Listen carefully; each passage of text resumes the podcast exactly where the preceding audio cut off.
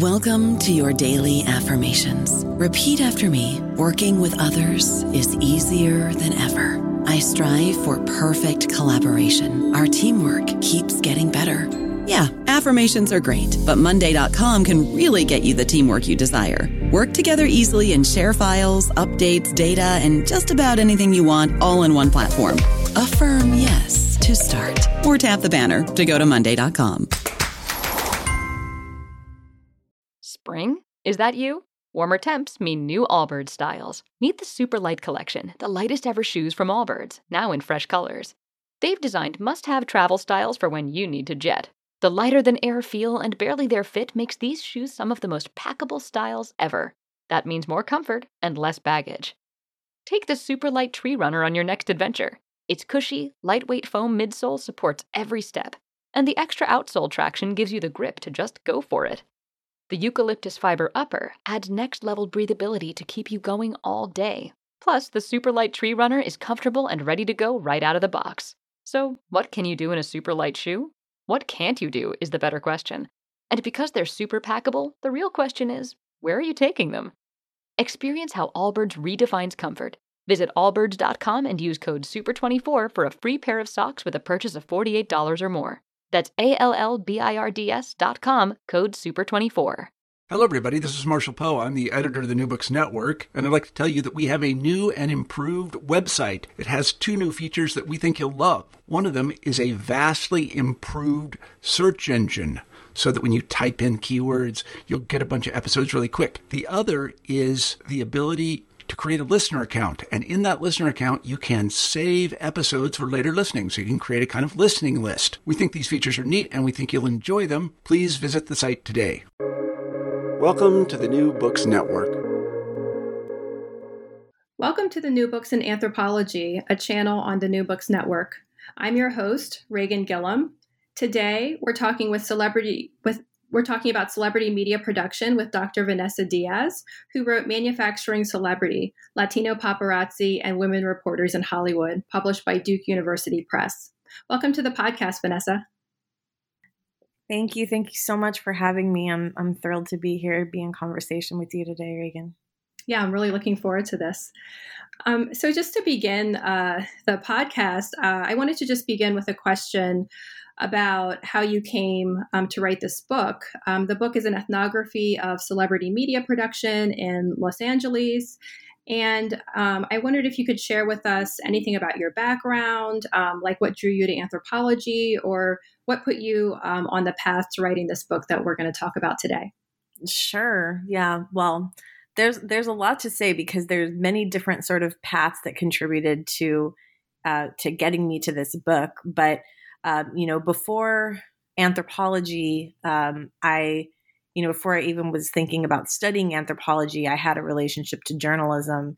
You know, from the time I was in middle school, you know, I was my middle school advice columnist for the newspaper. In my high school, I was a photographer and a reporter. I worked for the local paper. Um, I, you know, started doing um, internships with, you know, radio stations and all different kinds of media from the time I was quite young. And so um, the background in journalism, I think, really contributed to this sort of organic feeling of ethnographic practice for me. Um, I actually found out while I was in undergrad doing research, um, my earlier research, which was on um, Cuban hip hop that I was doing ethnography and I didn't know it. I had advisors telling me, you know, this is ethnographic. This what you're doing is ethnography. If you think about grad school, you should really think about going into anthropology because of the kind of work that you're doing. So it was a really organic experience for me. And my interest in the topic, specifically, you know, in, in the topic that that the book focuses on, really started to take shape um, when I started my internship in the New York Bureau of People magazine um, back in 2004.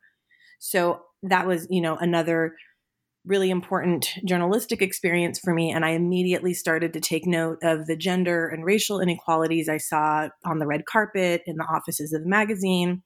And then it was when I moved back to um, Los Angeles and continued doing celebrity reporting uh, here that I noticed even more complex dynamics and started to notice the shift in the demographics of, of paparazzi to mostly Latino men, which I know we'll talk more about. And once I was in the anthropology PhD program, I ultimately decided to pursue research um, on this in hopes of writing the book that we're discussing today. And I think, you know, with anthropology, if we think about it as the study of the everyday, I think there are few things more everyday in the US than our exposure to media and the celebrities in media. So, for someone like me who worked in celebrity media, I also realized that most people don't get to see what I saw. Most people didn't have the access to the spaces that I did. They couldn't see all of these different perspectives. And so, um, you know, anthropologists often want to study things that require access that sometimes in a realm like Hollywood you just can't get. And I, I had the access and I thought, this is really important. You know, this is not just Oscars so white. This is not just Me Too, but all of these varying levels of inequalities and issues around race and gender and class that pervade the whole system. And this can really be easy to ignore because we don't see the back workings of this in the magazines or on screen. You know, everything Hollywood presents is this fabrication. It's it's like a show, even reality television. So what's the real deal, you know, of this celebrity making? And that's that's what I'm interested in. And so I felt like I had to take advantage of my unique background and position in both journalism and my anthropological training so that I could offer this this particular story. Mm-hmm.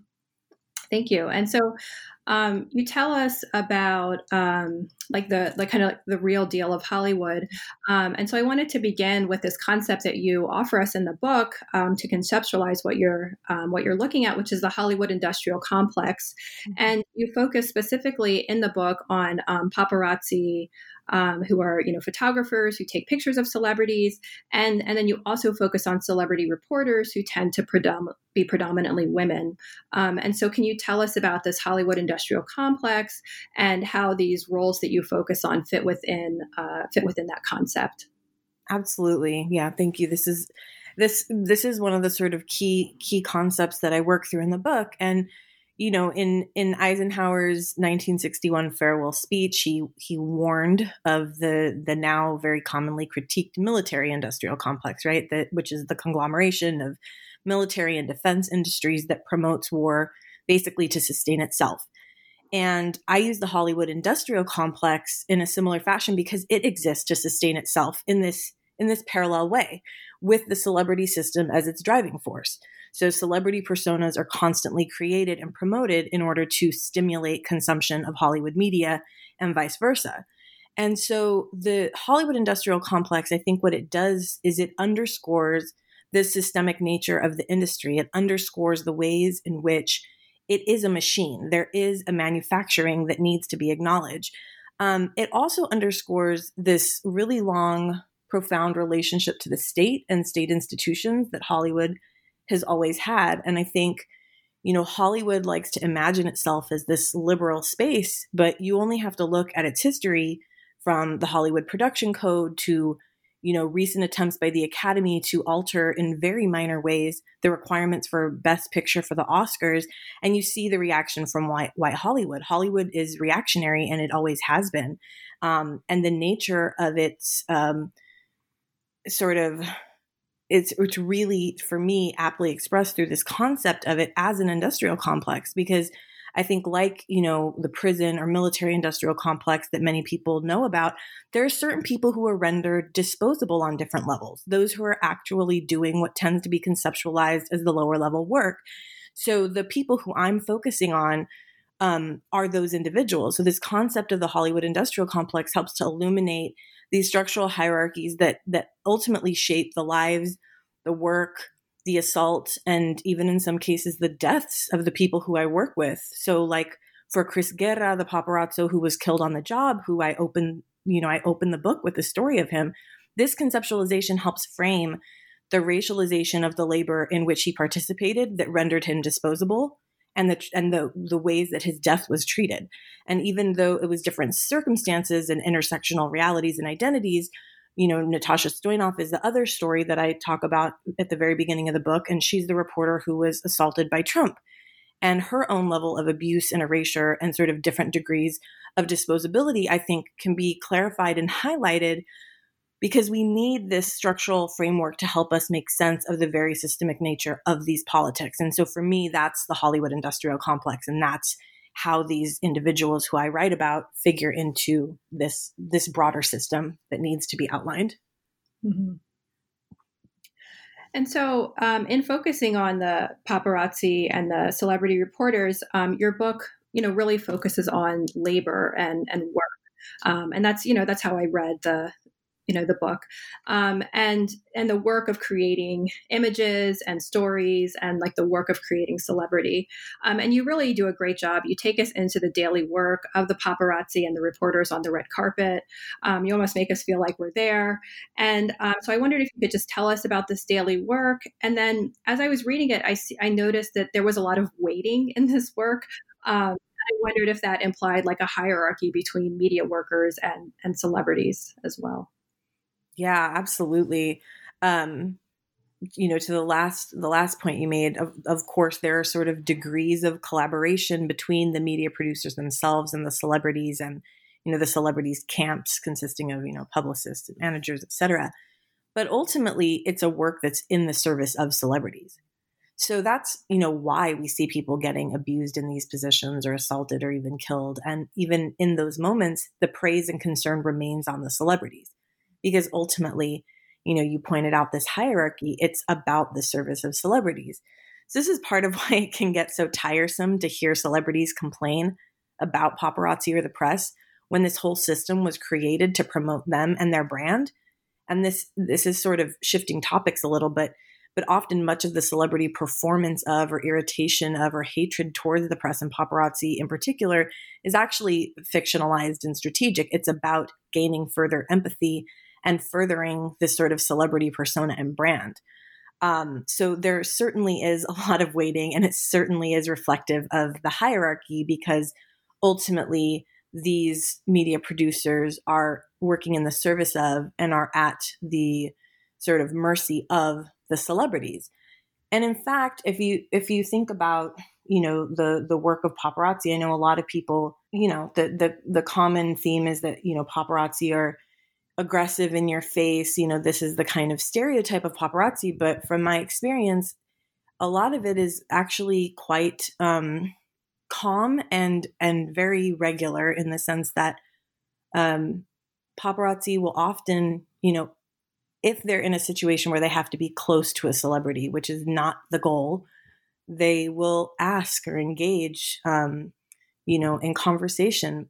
These are people who work in this realm every day. And so I think it's hard from the outside to understand that, like, people on the red carpet see the same celebrities all the time. People who are paparazzi see the same celebrities all the time. They tend to focus on the same individual celebrities for extended periods of time. When I was a red carpet reporter, there were times where I saw, I mean, I'm thinking at like the peak of sort of Paris Hilton's fame when I was reporting. There were weeks where I saw Paris Hilton more than I saw any of my own friends or family. So there, there is, there are hierarchies, but there are also are real relationships. And we're talking about real people. When we think about the laborers who I'm writing about, they're real people they have real feelings, they have real experiences, they have real engagements with these celebrities who we view as larger than life. And so I think it's hard to imagine when we have these celebrities that we put on a pedestal that, you know, there's people like me who are actually interacting with them in a regular way on a and on a regular basis to continue to build their brand. Mm-hmm. And you tell, um, you know, this shift um, in the book where the paparazzi um, seem to go from, I guess, predominantly white men to predominantly Latino. And um, and with this shift comes a shift in the criticism of the paparazzi. Um, and so, can you describe this uh, this shift and then this uh, the criticism that came along with this demographic change? Absolutely, sure.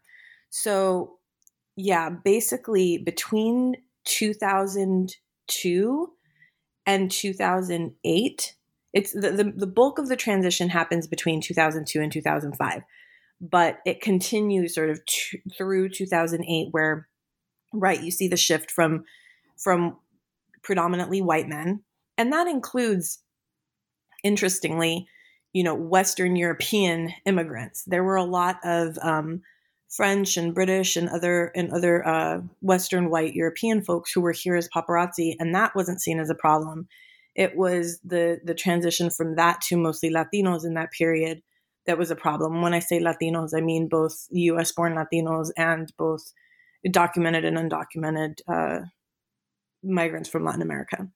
So the demographic shift in in LA has been sort of alluded to in media throughout this time um, and even to this day, but it really hasn't been thoroughly investigated or analyzed. And so I started to notice this and I saw it commented upon in media, but I noticed there wasn't really anything more said about it.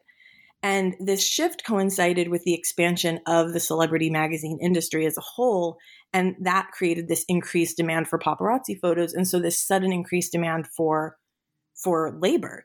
Um, and so basically, you know, the magazine, ex- the magazine expansion started alongside this transition because People magazine had existed without any direct competition in the US from 1974 when it launched all the way until 2000.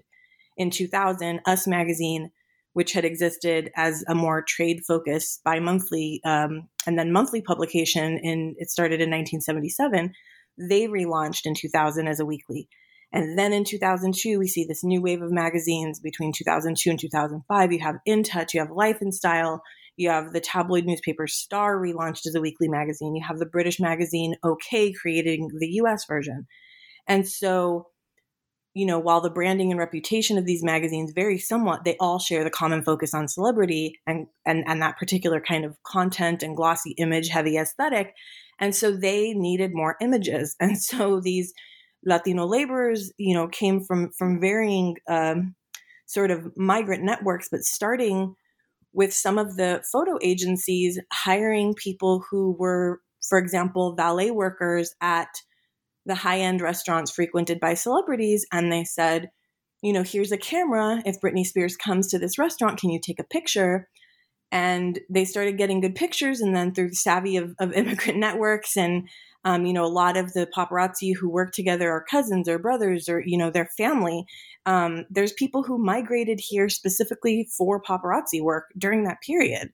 So, um, but one one point that I want to make, and this is important to clarify, just because you know this often comes up that well, even before this transition to predominantly Latino men, that paparazzi were always sort of demonized and critiqued because the term evolved from, you know, the character paparazzo from the um, 1960 film La Dolce Vita, and and paparazzo was this annoying photographer. So the idea of this like annoying, pesky photographer has always been the conceptualization of paparazzi.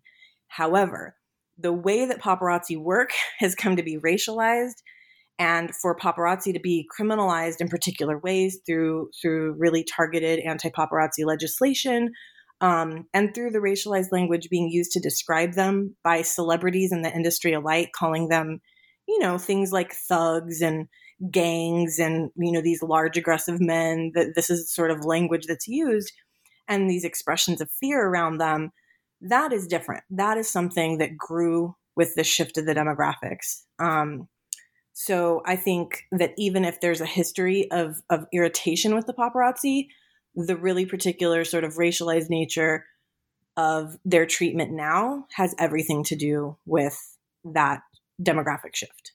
Mm-hmm.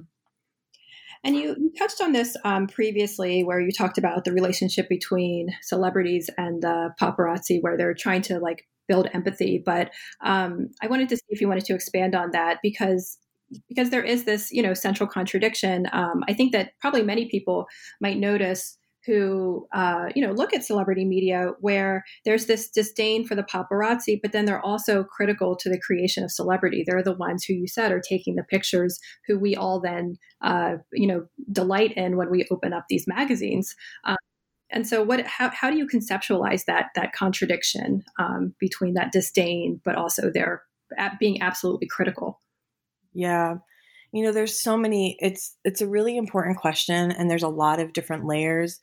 Um w- you know, one thing that just comes to mind and I, I'll I'll you know more directly respond to the question, but I just thinking about this contradiction, it kind of gets illuminated in in in this very particular instance, you know, I mentioned Chris Guerra, who I opened the book with, who was killed on the job, and some of the last photos he took were actually of Jennifer Garner and her child. And Jennifer Garner is one of the people who is sort of the most outspoken about paparazzi work. In fact, just a few days ago, she came out with an article saying, you know, basically talking about how the paparazzi have traumatized her children. And yet, you know, not not long before he was killed, Chris was, you know, assigned to cover her and she was grocery shopping and Chris, you know, very politely asked her in, in the parking lot, you know, is it okay if I take a few pictures? And she said, yeah, yeah, I just don't want the baby to see you, but go ahead and take the pictures.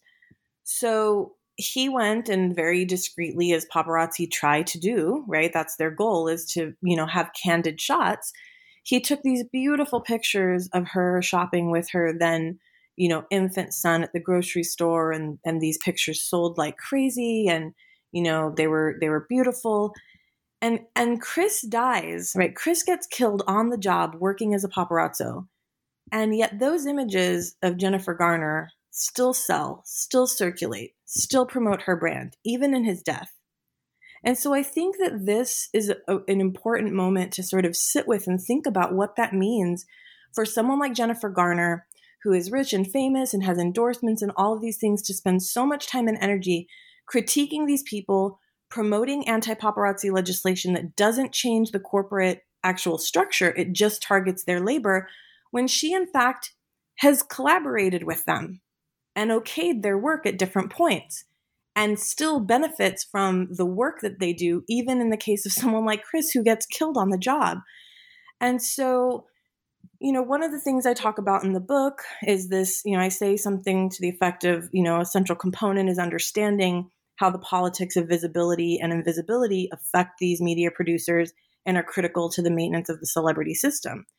And so, you know, I mentioned this earlier, but I think that the the the politics of visibility and invisibility it's a lot of it is really performance. It's performative. It's strategic. And the presence of the paparazzi following a celebrity shows that they're famous. It indicates their importance so it's strategic to perform the irritation with that because it makes the celebrities more likable and more real right nobody wants to follow a celebrity who's like oh yeah paparazzi you know call me just come shoot me whenever you want that is what some people like Kim Kardashian, the Kardashians used to do that earlier on before they were considered more A list celebrities, sort of earlier on in their careers. They were, you know, calling paparazzi all the time. We're here, we're there, come shoot me here. And they didn't have the same sort of cultural capital that the more mainstream sort of Hollywood movie stars that were considered A list had. But now that the Kardashians have become more famous, they perform that same irritation even though it used to be that like they were begging for photographers to come shoot them. And so, you know, I think about this this strategic kind of performance and you know, throughout the the pandemic we've seen things like I don't know if you saw the video for the I take responsibility campaign where you have all these white actors saying they take responsibility for racism. And yet some of those celebrities like Kristen Bell have done really serious work on anti-paparazzi legislation targeting these Latino laborers who are at the bottom of this celebrity media food chain. And again, this legislation that just targets their work and them as individuals doesn't target the sort of corporate media practices. And, and there are vulnerable laborers who are operating on behalf of corporate media, but with no protections or guarantees because they're freelance. And so I think it's important to just think about the larger narratives that this behavior tells about power structures, about race, and about the sort of celebrity system and the Hollywood industrial complex more broadly. Mm-hmm. I don't know about you, but I'm very busy and I don't have a lot of time to cook. That's why I subscribe to Factor. Eating better is easy with Factor's delicious, ready to eat meals. Every fresh, never frozen meal is chef crafted, dietitian approved, and ready to go in just two minutes. You'll have over 35 different options to choose from every week, including Calorie Smart, Protein Plus, and Keto. These are two minute meals Factor meals are ready to eat and heat, so there's no prepping, cooking, or cleanup needed. They're flexible for your schedule, Get as much or as little as you need by choosing your meals every week. Factor is the perfect solution if you're looking for fast, premium options with no cooking required. Sign up and save. We've done the math, and this is important. Factor is less expensive than takeout, and every meal is dietitian approved to be nutritious and delicious. Head to factormeals.com slash NBN50 and use code NBN50 to get 50% off. That's code NBN50 at factormeals.com slash NBN50 to get 50% off. Oh, absolutely.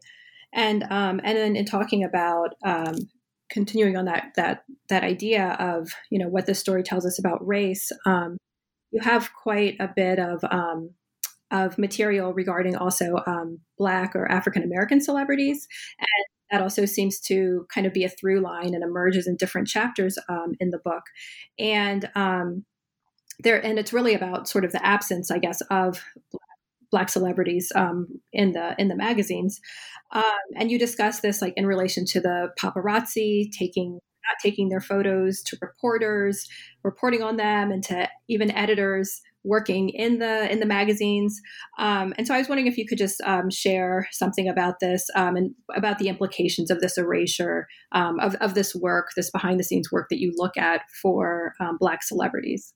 Absolutely. Yeah. It's, I think, eh, you know, it is the exact right link between this question of these larger narratives about about race, about representation. You know, Hollywood has always existed to tell the same dominant narrative of a nation that we see in most whitewash histories of the US, right? So Hollywood, the Hollywood narrative is always one that centers, you know, quote unquote normal, meaning white, cis, hetero family life.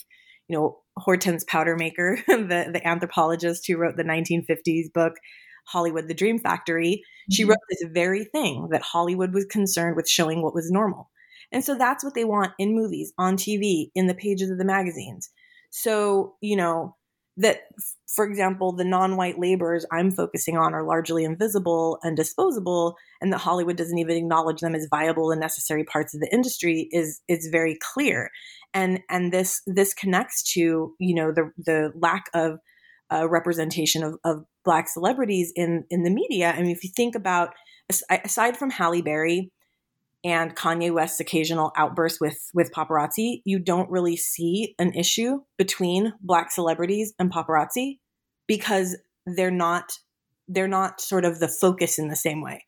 And so these implications about this larger structural institutional reality really become illuminated. Um, it also shows that the paparazzi, you know, I have whole sections talking about the their own critique of this because what we see is that the marginalized, those who were marginalized in different ways within this industry are also sort of interrogating their own position in reproducing this really white normative representation of reality that isn't their own. Um, and, you know, Hollywood has been the purveyor and promoter of racism and stereotypes historically and contemporarily, right? So I, I, mentioned, you know, we all know about Oscar So White, but I'm trying to point out these varying levels of erasure um, and disposability throughout the Hollywood industrial complex. And so while I focus on, on paparazzi, the, the discussion that paparazzi and these other minoritized figures have about black celebrities, you know, I, I think, again, it just shows that they understand themselves in relationship to these politics as well they care about these politics as well. And if we're in this moment in the country where we're interrogating these structural hierarchies, we have to take Hollywood to task as well. We can't leave the way that the Hollywood industrial complex really impacts, you know, I, I said that it, I use that term also to, to represent its long relationship to the state. Hollywood is not exempt from all of the same kind of major structural, institutional problems and hierarchies and and racisms, um, discrimination that that we're talking about on an institutional level across the entire country. And so, um, you know, Hollywood's been doing this since the beginning. We can go back to Birth of a Nation, Tony the Greaser, The Yellow Menace, The Sheik, The Mask of Fu Manchu, all of these historical films that show Hollywood is racist at its core and always has been. And things change, but they don't change that much. And I think that my book really shows that. Mm-hmm. No, it definitely shows that. And I was really struck when um, when the paparazzi were talking about, um, you know, not either not not taking or taking pictures of black celebrities and that made me think about how like you just said black celebrities don't have the paparazzi following them which then just to make that connection to what you what you said they can't then perform that um, that celebrity they can't perform that status and that visibility that white celebrities can um, because they don't have the you know the the paparazzi following them in the same way. Um, so it just it just pointed to me as another area of inequality that was so um, so glaring. And, yeah, and and again, if we think about these larger narratives that Hollywood has always been telling, it's this narrative of white victimhood and especially white women's victimhood. So if we look at the way that paparazzi are then these men of color who are strategically positioned to be photographing mostly white women who are them like then become these figures who are like oh these gangs of large aggressive men are you know bothering me when you know that's uh, like i said aside from halle berry there there really aren't complaints coming from black celebrities and it does impact that that empathy this idea of celebrity empathy that then the public has like oh you know poor jennifer garner poor kristen bell poor whoever it is. Um, these are the narratives we've been receiving. You know all those films that i just mentioned those early hollywood films all center around white women's victimhood and them being the subject of desire and the subject of you know attack from men of color. So this dynamic is it's classic hollywood. And yes the the celebrities of color and specifically black celebrities are are left out of the possibility of this narrative mm-hmm. and so i wanted to um, shift i guess to the look of the book and um, the images that you have in the book because the book is is absolutely beautiful and i know that uh, people would will it, it's a wonderful read and then also beautiful to look at. Um, and so, because you have images um, from magazines and from the very stories that you reference um, that the paparazzi and reporters are creating. Um, and so, I thought it was interesting how you have photos that the paparazzi produced themselves um, in the book, and um, and then you were also on site with them um, on occasion, and they taught you how to shoot. Um, and so I was just wondering if you could talk about like what you learned about the paparazzi from their own photos um, and from their about their own shooting practices. Yeah, absolutely. Um, I mean, the first thing is that the paparazzi are are highly highly skilled and perhaps trained informally because many of them train on the job, but they know what they're doing with very, very, very high tech camera equipment. And, you know, I have a background in photography as well, and I could not keep up with them at all in terms of how quickly their technology was changing, their practices, how quickly they needed to change their settings to get everything right and then run from taking the picture to uploading the picture you know so that it get gets wired to their um their photo agency who's selling on their behalf. Um i mean they're just you know highly professional highly skilled labor and i think that our the conceptualization of of you know just the kind of questions around what skill and skill level mean and how that is so is so racialized that there, there can't even be a conceptualization of of this sort of dominant, you know, a dominant demographic of, of Latinx laborers being conceptualized as highly skilled, that that is something that seems um, almost impossible to convince people of, but they they really um, are are quite incredible at, at their work, and I you know feel very comfortable calling them artists because they take beautiful photos. Um, and in fact, you know, I, I said that there's these degrees of relationships with people, but I have seen, you know, I know that the photographers, for example, uh, collected all of these beautiful images that they had of Gwen Stefani and her children, and they made a photo book for her and went and gave it to her because they they're taking these gorgeous photos. I did an interview with um, Selma Blair at an event some years ago, and I you know she she's known for having a, a good relationship with the paparazzi and you know Galo one of the people who i worked with um the uh, as a paparazzo he you know takes her flowers on her birthday and you know they have a great relationship and she said in the interview with me you know they're basically taking these incredible photos that I'll have of, of me and my children for the rest of my life.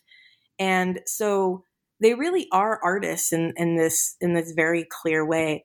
In terms of them taking the images of themselves and and kind of conceptualizing their own work, I think it speaks to these same themes, right? Like I have the images where Galo's taken photos of them um, and photoshopped them in particular ways. Like the one of the images that's really striking to me in the book is the one where Galo has the image of one of the paparazzos um, in the pumpkin patch where they had gone to shoot. I believe it was Britney Spears and her children mm-hmm. at a mm-hmm. pumpkin patch, and they all got kicked out of the pumpkin patch. And so one of the paparazzi, uh, one of the paparazzos went into the field, got a wheelbarrow, and started pushing the wheelbarrow to try to blend in as if he were, you know, supposed to be there. And so Galo conceptualized him as trying to blend in as a field worker. And so he photoshopped these other field workers behind him in the pumpkin patch. And so I think that the imagery of them themselves, it it highlights these contradictions. On the one hand, you have images like that where Galo is creating this commentary around the fact that they are viewed in the same kind of sort of unskilled day labor even though they're sort of you know we think about it in the in pandemic terms they're essential laborers right? Like essential workers farm workers are essential workers. Paparazzi in terms of the hollywood industrial complex are, are essential workers. They haven't stopped working um, even if the nature of their work has changed. So on the one hand there's this sort of um, reflection on the the degrees of invisibility and the degrees of sort of questioning of their skill level. And then on the other hand, you have these images of them, um, like the one of Galo in a tree that another photographer took of him, where you see the kind of risks that they take, where you see the intensity of their equipment, and you can only imagine, like, to be able to shoot with that equipment, you have to have a lot of knowledge around the workings of this kind of machinery. So, um, so I think that this get, that getting the view of themselves also highlights a lot of the contradictions that I'm outlining. Mm-hmm. And so, um, regarding your research methods, um, you really, the book is just um, really, it shows us your um, participant observation. It's very ethnographic. Um, we hear the voices of your um, interlocutors and, you know, we see them in photos. and so, so I was wondering about sort of your role as an ethnographer who has been a reporter, um, because you really have this benefit of you know having sort of done similar kind of work um, as a reporter, and now um, you know with, with obviously doing a research study is different as an ethnographer. Um, and so I was just wondering if you noticed um, any differences in interviewing um, as a reporter and as an ethnographer. And then I also I, I have this question about interviewing um, media producers who also do interviews for a living. Um, and I, I, run in this into this myself because I do research with media producers, with journalists. And I always think it's really interesting interviewing them because rarely are they on the other side, but then also they they have this experience as well. Um, and so this, is a general question, I guess, about about your research. Anything you would want to share about just the challenges and opportunities of um, you know undertaking this research as a reporter yourself, but then also as an ethnographer? Yeah, um, these are great questions. I think, you know, there's a lot, there are a lot of different layers here as well. Um, you know, obviously, I wouldn't be doing, I wouldn't have done the research if I hadn't been a reporter because that was really what brought me to it. So I really had to have that experience.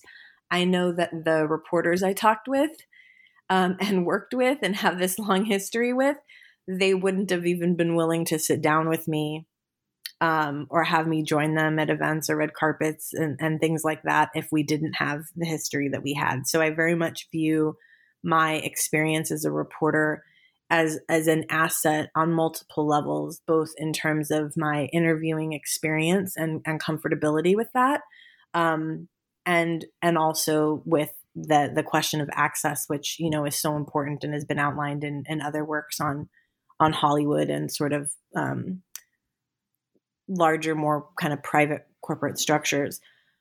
Um, in terms of the uh, interviewing as a reporter versus interviewing as an ethnographer, yeah, I mean, I think this is it's it's it, it, it kind of translates across various things. Like when I decided to do this work, when I decided to enter the PhD program in anthropology, a lot of my reporter colleagues and editor colleagues were baffled. They were just like, why would you do that?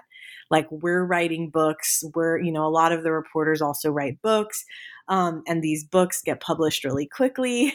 And so the idea of undertaking you know years and years of study to then do research that they felt like I could have done without you know the degree and then to take years and years and years to do um, an academic book while you know in between the time that i started my phd program and and then i published this book so many of the reporters who i worked with published several books right so they so they're sort of understanding of like how and why I chose to do this um, was was complicated. But you know, I talked to I, I explained to my colleagues at at the magazines that I really wanted to do more in depth work um, that I didn't feel I could do as a reporter. And so I think once I started kind of getting into the stories, um, I think once they started to sit down with me and really talk about their experiences, that they understood the value of the sort of longer term in depth ethnographic approach. And, you know, I know this is kind of a common um, story, but many of the reporters started to, you know, tell me that they felt like it was therapy sessions, that they hadn't even realized a lot of the sort of traumas um, and complicated experiences they had had on the job. And so it was my asking about it in these particular ways in these sort of more um, you know like longer term ethnographic interviews that really sort of facilitated their ability to begin to conceptualize their own work and experiences as as really important cultural data in ways that they they didn't think was possible so i think that you know of course there were challenges in taking on the research because i had this close relationship to the material and I think that you can see that in the book. Like, my relationship to the reporters is different than my relationship to the photographers, and it comes out in the text. And there's nothing I could really do about that, right? Because I wasn't a paparazzo for years and I was a reporter for years. And my relationship to the paparazzi was more, you know, kind of a dynamic where they felt like they were taking me under their wing as like a little sister. Whereas with the reporters, it was more of a dynamic of, you know we were colleagues um, and friends and and had had a longer deeper history and more shared experiences in certain ways. Um, so you know it was complicated in different ways but i think ultimately what i learned was that i really you know this this was the right project for me to do. And i think all of my colleagues you know from across the hollywood um, industrial complex really see that now because they're understanding that, wow, we didn't even know kind of where we fit into this picture. We didn't even understand the dynamics that we were a part of or that we were perpetuating. And so I think the the book now serves to be this, you know, on the one hand, academic work, and on the other hand, um, offers really kind of critical but practical reflections for the industry that I worked in for so many years and that my friends and colleagues continue to um, to work in and and to build. And so, you know, my hope is that these different insights and and stories and analyses can actually contribute to to some new sort of perspectives on on Hollywood as a whole. Mm-hmm. Yeah, and that's so important to um, you you piece together this uh, this uh, story um, that really um, I think illuminates again, like you said, the different roles that people have um, in perpetuating these, uh, you know, these problems of of Hollywood.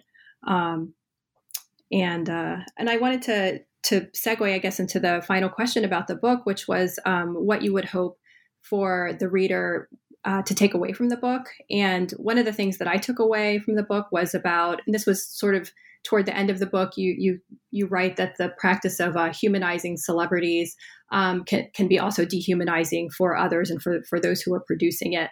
Um, and so I, that was one of one of my takeaways. But the book really also touches on such contemporary um, issues of um, of immigration, of race and racism, and of like gender politics, and really the also current contemporary political moment.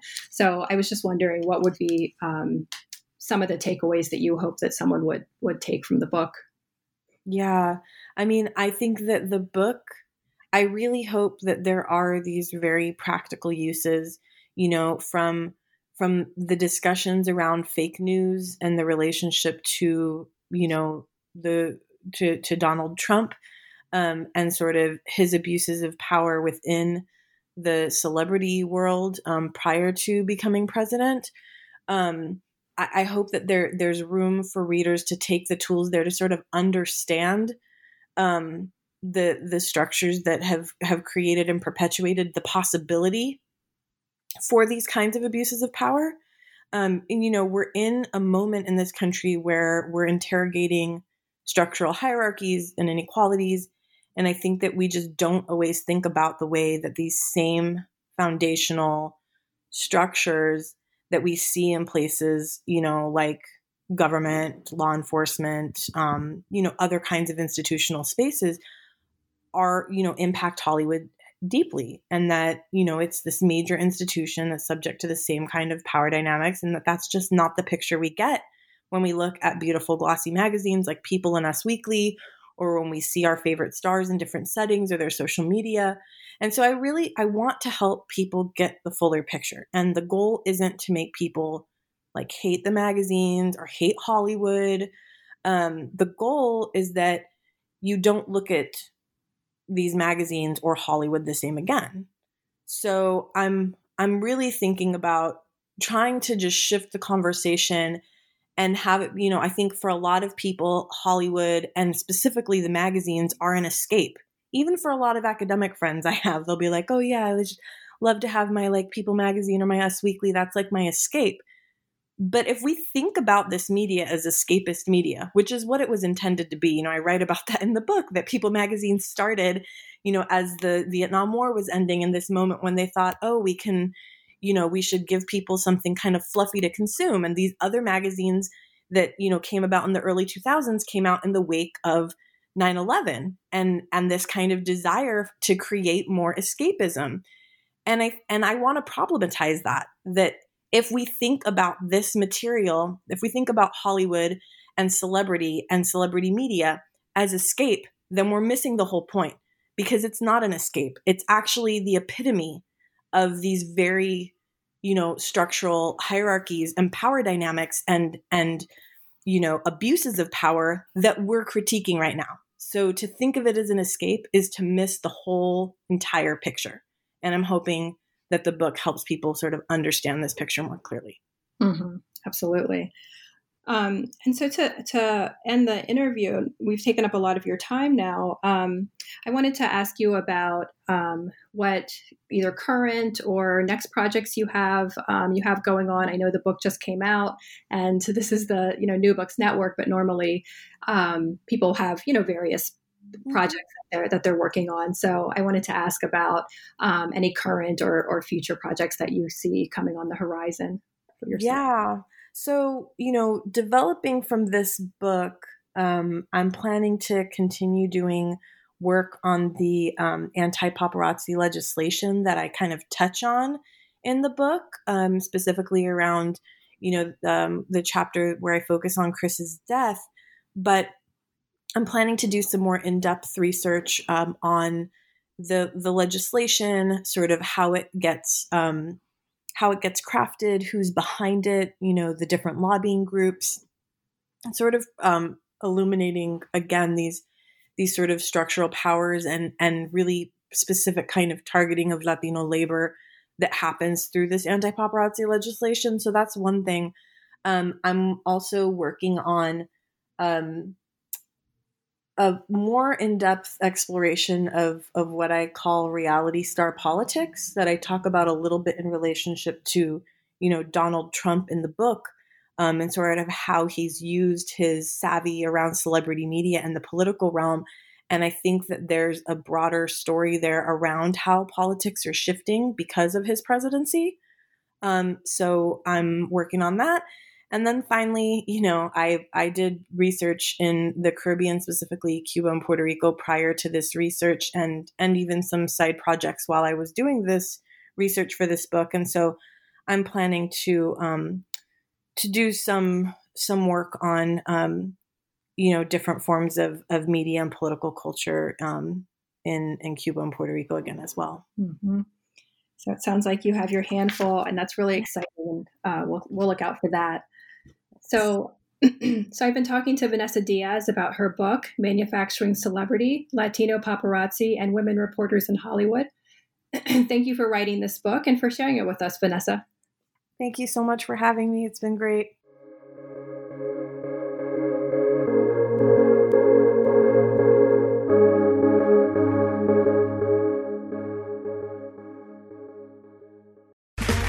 Okay, round two.